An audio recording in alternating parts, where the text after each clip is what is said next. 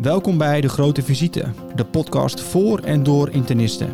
In deze podcast bespreken we actualiteiten, casuïstiek, richtlijnen en overig internistisch relevante materie. Welkom, mijn naam is Bas Blok, podcasthost bij De Grote Visite. De podcast voor en door internisten, want wij horen ons immers uh, zo graag praten. We nemen vandaag een podcast op vanaf de internistendagen. En bij mij aan tafel zit mijn co-host Anna Verhulst. Hey Bas. En vandaag spreken wij met professor Kees Kramers, eh, internist en hoogleraar medicatieveiligheid over intoxicaties met ketamine. Welkom, Kees. Hallo jongens. Um, om te beginnen willen we altijd graag wat meer over onze gasten weten. Dus bij deze dan uh, de eerste vraag. Wat voor beroep zou je eigenlijk hebben gehad als je geen dokter was geworden? Dan was ik uh, scheikunde gaan studeren. Ik had een, een hele leuke scheikundeleraar eigenlijk. En toen, en mijn vader is, was huisarts. De, en ik, dus dan heb ik het lot laten beslissen en ik loodde in en toen ben ik uh, geneeskundige doen. Ik had me ook stellig voorgenomen om dan in de scheikunde te blijven. Je weet nooit hoe het zou zijn gelopen, maar dat uh, was scheikunde gaan doen. Ja. ja gelijk Breaking Bad uh, associatie. Ja. ja. ja. En dan in de, inter, in de geneeskunde, dus met farmacologie, nog wel een beetje aan de kant van de scheikunde gebleven. Ja, dus dat was meer toeval. Ik, ik zou nefrologie gaan doen. Ik ben gepromoveerd op de nefrologie en op een gegeven moment heeft Paul Smits mij gevraagd om naar zijn vakgroep te komen. En dan had hij een vaste aanstelling. En dat was voor ons gezin ook heel handig. En toen ben ik maar farmacologie gaan doen. En daar heb ik dan ook het beste van gemaakt. En ben achteraf heel blij met die keuze. Het is een enorme niche. Hè? Niemand is klinisch farmacoloog. Je bent al gauw de slimste op het gebied van de farmacologie. Dat nefrologie is wat moeilijker, denk ik. Want er zijn er wat meer van. En dat bevalt me ongelooflijk goed. En dat is puur toeval geweest. En als ik iets mensen kan aanraden, is om het zo te werk te gaan. Er komen dingen toe. En denk ik, god, ik hartstikke gaaf, dat ga ik doen. En ga je dan plezier aan beleven. Dat is een recept voor een prettig leven, zou ik zeggen. Dus dat is bij mij wel door toeval gegaan. Zo. En niet omdat ik nou zo in die scheikunde zat. Nou, ook een mooie tip. laat het leven komen zoals het gaat. Ja, ja. ja, ja. Um, nou, we willen het vandaag uh, eigenlijk verder gaan hebben over intoxicaties met ketamine. Uh, nou, dan hebben we het over wat moeten we hier als internisten nou van weten. En waar moeten we rekening mee houden als we patiënten zien op de SCH. Uh, en hoe, hoe kunnen we zelf ketamine gebruiken? Ja, en om te beginnen, ja, ketamine vind ik altijd een ingewikkeld middel. Hè? Want is het nou een upper, is het een downer, is het een psychedelicum? Wat, wat, welke groep moeten we ketamine nou plaatsen? Ja. Nou, dat, dat is ook al heel bijzonder. Ketamine is een indirect sympathicum Dus je krijgt een beetje tachycardie, wat hogere bloeddruk ervan. Dus het remt de heropname van noradrenaline. Uh, ten tweede is het toch ook wel een downer, want je kan er nog opereren. Dus heel populair in de derde wereld en ook uh, bij de diergeneeskunde, omdat het uh, de reflexie intact laat. Dus je kan daarmee vrij makkelijk ingrepen doen. Uh, en, en het is ook een geestverruimend middel, dus je krijgt er. Uh, het is hallucinerend. Nou vind ik altijd ingewikkeld, want je hebt ook bij die middelen heb je dissociatieve middelen en hallucinerende middelen. En dit wordt meer als dissociatief gegeven. Zien, en dat betekent in feite dat je op een gegeven moment out-of-body experiences kan hebben. En mensen kunnen een heel hoog komen, dus je kunt opeens dan het gevoel hebben geen uh, invloed te hebben op een eigen lichaam en in een eigen lichaam vast te zitten. Moet heel beangstigend zijn. Uh, hoewel ik ook wat met mensen over gesproken ook moeilijk vind om die twee groepen helemaal uit elkaar te halen hoor. Maar ik geloof dat de ene zie je kleuren en de andere krijg je dan dit soort ervaring. Is daar ja, bijvoorbeeld mensen die in zo'n keyhole belanden of bepaalde effecten wel of niet krijgen, zijn daar bepaalde karakteristieken voor? Mensen, is dat dosisafhankelijk of welke middelen je erbij gebruikt? Is dat te voorspellen? Dat zijn drie vragen. Uh, karakteristieken is, ja, dus die mensen zitten heel angstig in een hoekje en kunnen niks. Hè. Zullen dat achteraf be, be, be uh, zeggen. Alles in de farmacologie is dosisafhankelijk. Dus dat is wat je noemt een vrij eenvoudig te beantwoorden vraag. Maar als je mensen zegt, god, bij welke dosis gebeurt wat, is het vast zo dat de ene dit ervaart en de ander dat. Hè? Want er zitten ook wat gepersonaliseerde dingen op. Wat doet je kinetiek en vervolgens wat voor receptoren heb je daarboven en welke toestand bezit je. En dat bepaalt uiteindelijk wat er gebeurt. Uh, is een beetje slap antwoord hoor, want in feite weet ik het niet. Hè? Dat is eigenlijk wat ik op dat moment dan uh, vertel. Ja. ja. Maar je zou dus kunnen zeggen, als een, iemand ooit een keer in een keyhole is geraakt, dan heeft diezelfde persoon de volgende keer waarschijnlijk een oh, groter risico om dat weer. Hele uh, leuke hypothese, weet ik eigenlijk niet. Vind je eigenlijk leuk? Zou zomaar kunnen, maar het, het, kan ook maar zijn dat je in een bepaalde toestand zit. Hm. Ja, het is. Uh, ja, het, het, het, moet heel beangstigend zijn. Ik heb van een SCH-arts in, in, in de Radboud, die, die trots aan mij beweert, die alles zelf geprobeerd had, die zei tegen me: Dit is Kijk, wat het ergste wat ik heb meegemaakt, zei hij. Maar dat, dat soort geestverruimende dingen kunnen ook heel erg afhankelijk zijn in welke toestand je bent op de, voordat je het gaat doen. Ook typisch dingen die je niet alleen moet doen, hè, waar mensen in de buurt moeten zitten. En er zijn psychonauten die het, die het opzoeken. Wat ik ook al bijzonder vind, dat sommige mensen krijgen op die, op die S-ketamine van die uh, hallucinerende ervaring, en anderen helemaal niet. Hè.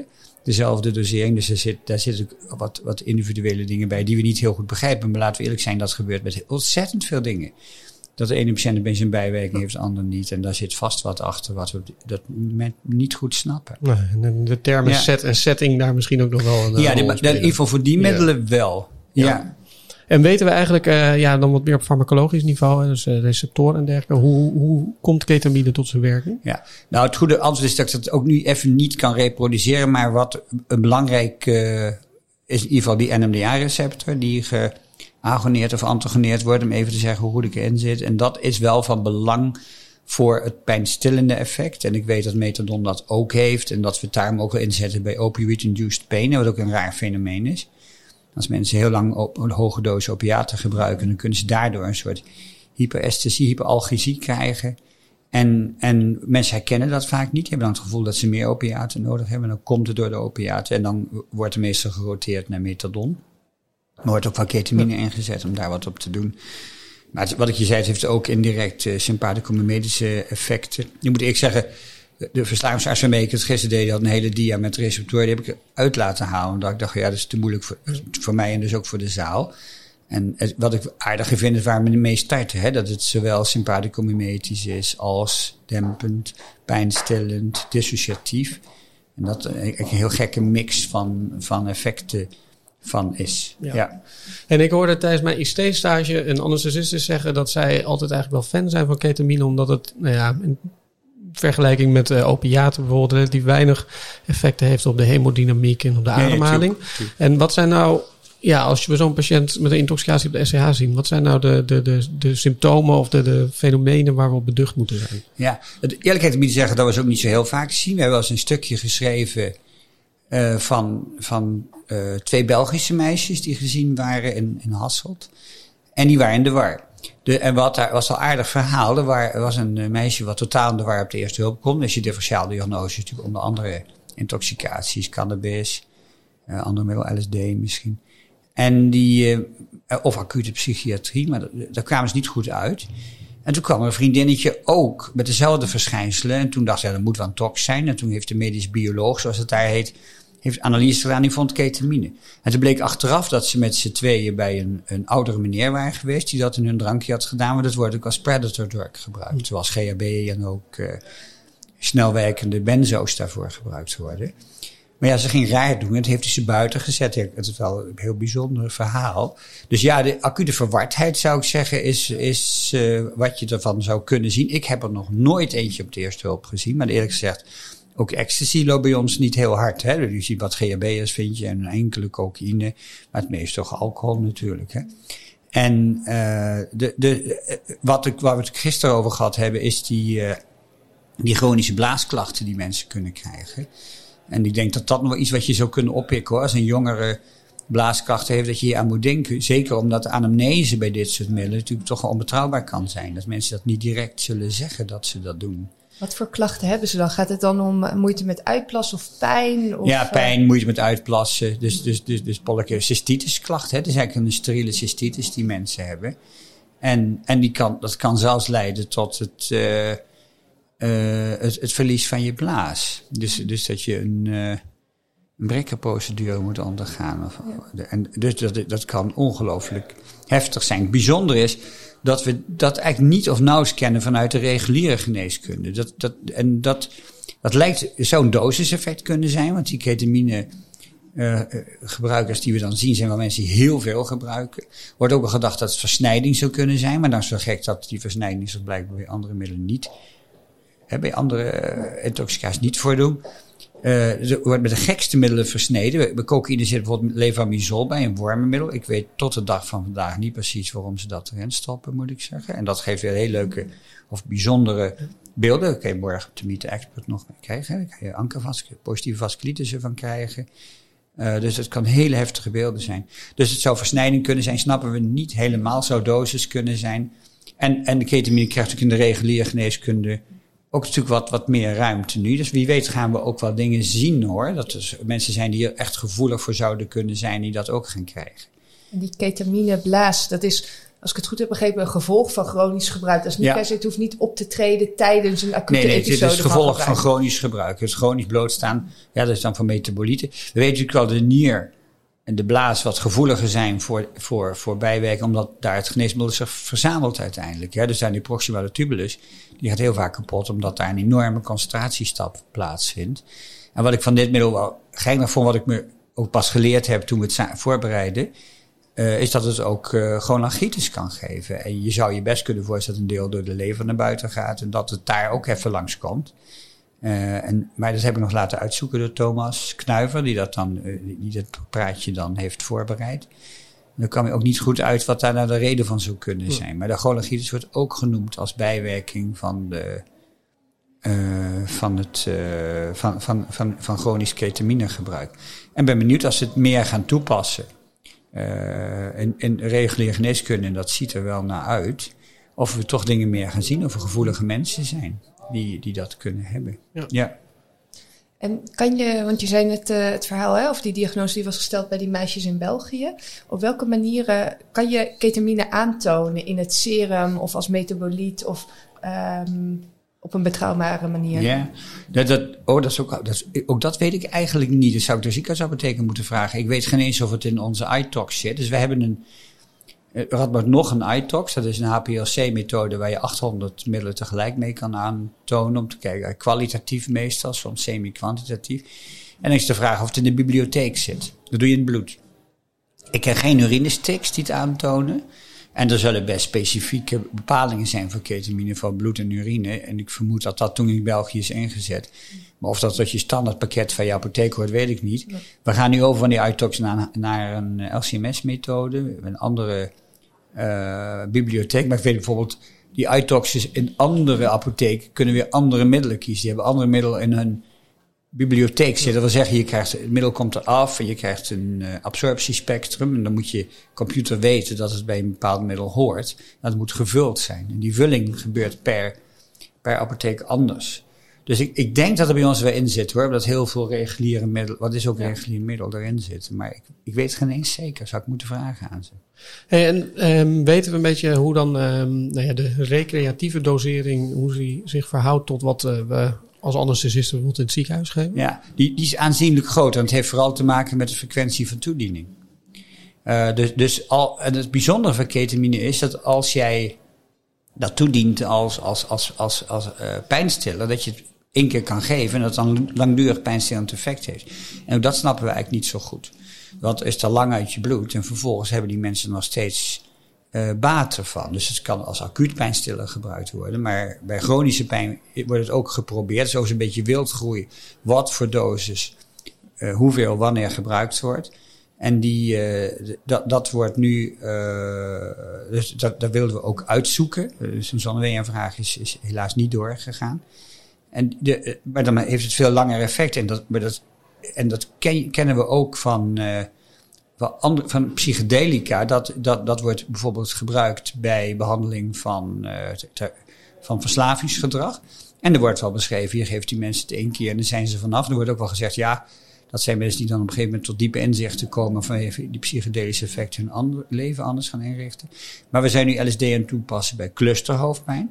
En ook daar is gezien dat je het even een tijdje geeft en dat daarna langdurig die clusterhoofdpijn weg is. Dus blijkbaar gebeurt er wat in je brein wat, wat redelijk structureel van aard is, wat, wat die middelen uitlokken, wat, waardoor het veel langer werkt. Die, die, die mensen die het opzoeken gebruiken het veel frequenter.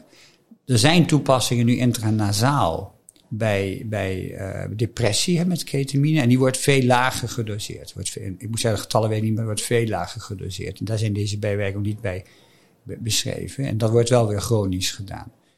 Dus dat is nu enorm in beweging, dat, uh, dat veld. Ja. Is, het, is het verslavend, ketamine? Is er een risico op afhankelijkheid? Ja, dat is er wel. Maar ik begreep gisteren van Thomas dat dat toch ook niet, niet zo verslavend is als bijvoorbeeld opiaten uh, en, en, en, en ook wel cocaïne. Dus het heeft wel degelijk een verslavend potentieel. Er zijn wel wat mensen die in de verslaving terechtkomen. En, en ook alweer meer dan, dan, dan uh, ecstasy bijvoorbeeld, heeft, heeft nauwelijks verslavend potentieel.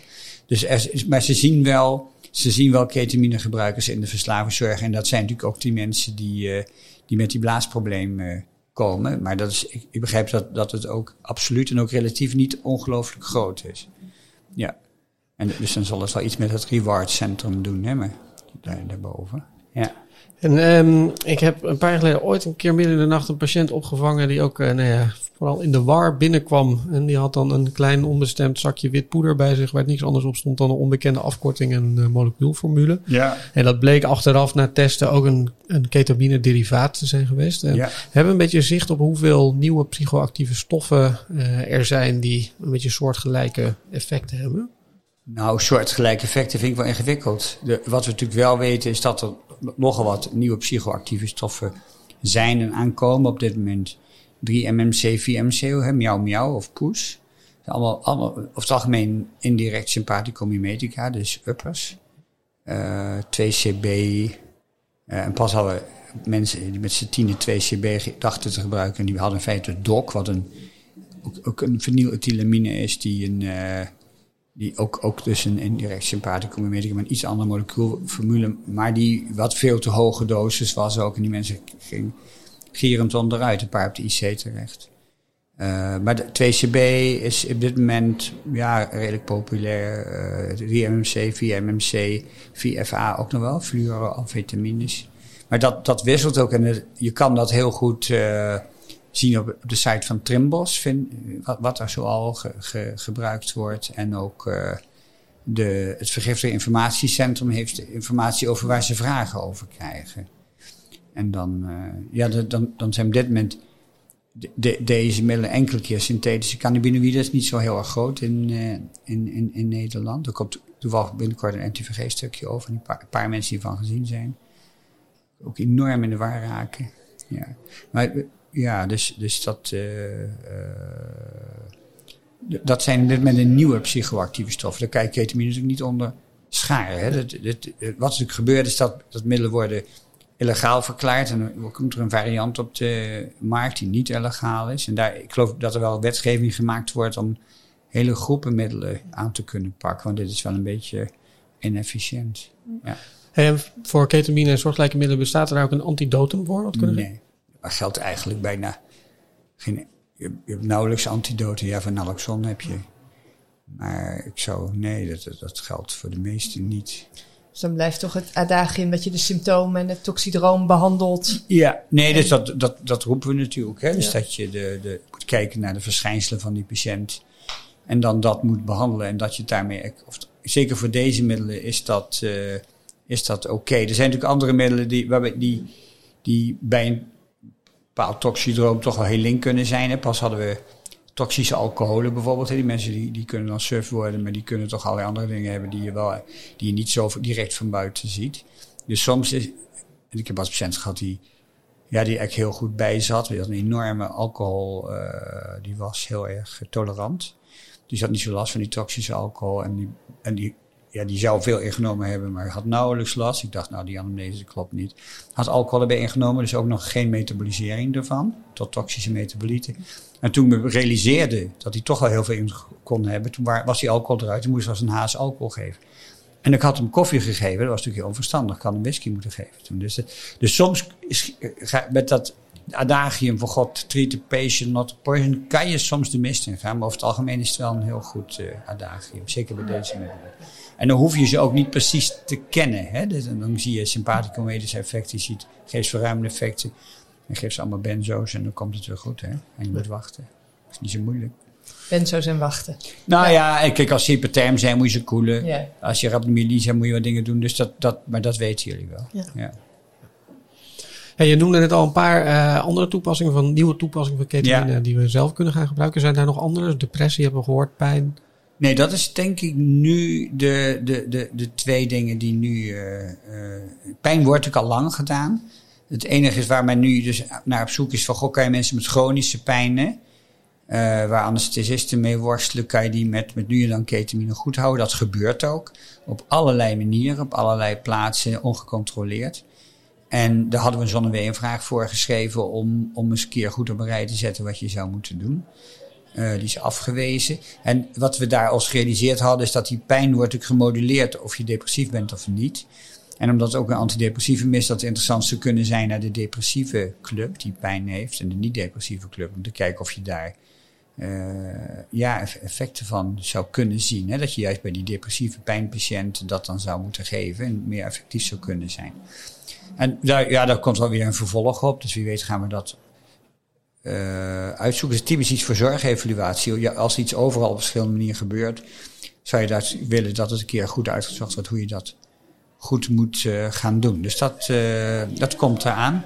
En, en ik ben zelf bezig met een groep verslavingsartsen. Uh, eerste verkennende gesprekken gehad om ook na te denken of je ketamine zou kunnen gebruiken bij bepaalde verslavingen. En, en, dan eenmalig. Is ook wel wat, wat literatuur over dat het in potentie zou kunnen werken. En, maar er wordt ook met psilocybine geprobeerd.